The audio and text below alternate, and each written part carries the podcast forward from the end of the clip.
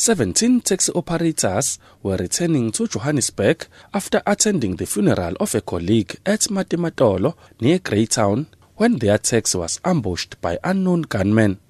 The 11 deceased belonged to the Ivory Park Taxi Association in Johannesburg.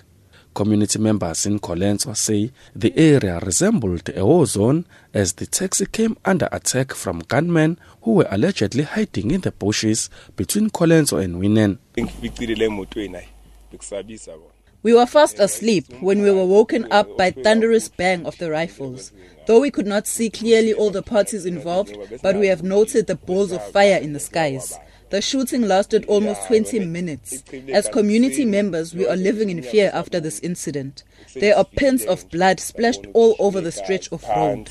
KwaZulu Natal MEC for Community Safety, Liaison and Transport, Mxolisi Kaunda, visited the crime scene in Colenso they attended the funeral of Mr. Mthembu, who was shot uh, in Tembisa in Gauteng.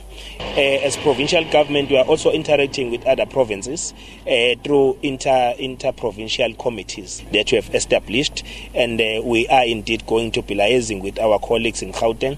Uh, to make sure that we support one another on the issues of the even the violence that has taken place uh, over there in Gauteng, uh, Natal government have been involved. So in this regard, uh, we are also confident that um, uh, the decisions that have been taken by our counterparts over there to shut down some operations of uh, other associations is going to yield positive results.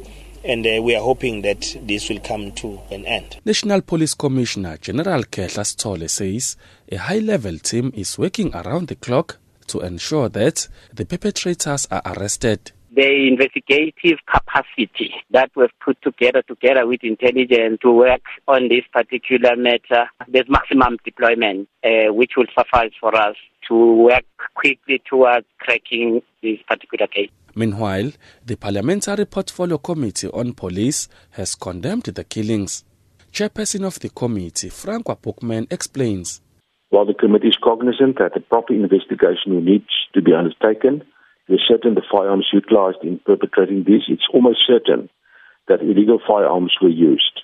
The incident of last night is a further indication that violence in the taxi industry has long reached crisis levels in the country and multi-sectoral intervention strategies must be implemented to effectively deal with the scourge. Welcomes the activation of a 7-2 action plan by the National Commissioner. The motive behind the killing is unknown at the moment and no arrests have been made as yet. I'm Tlatlanglele in Ladysmith.